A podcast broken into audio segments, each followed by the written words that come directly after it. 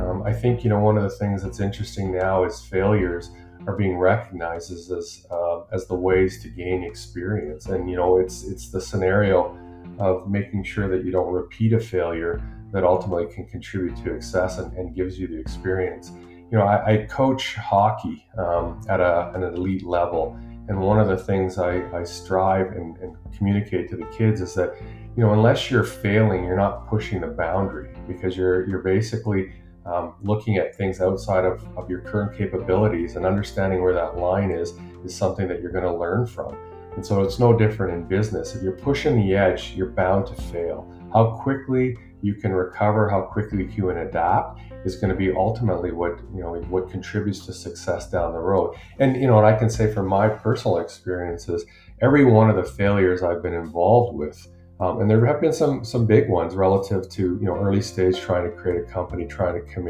create commercial viability, have contributed to a learning. And so you know taking that from one um, uh, opportunity to the next becomes what contributes to ultimately success. You know that's why you see over and over again that venture capitalists will bet on the teams um, that have they've had success with because those folks understand how to execute uh, they know that failure is a part of what you're going to do, how you adapt to it, how you respond to it. Those are ultimately the ones that are going to um, deliver success in the long term.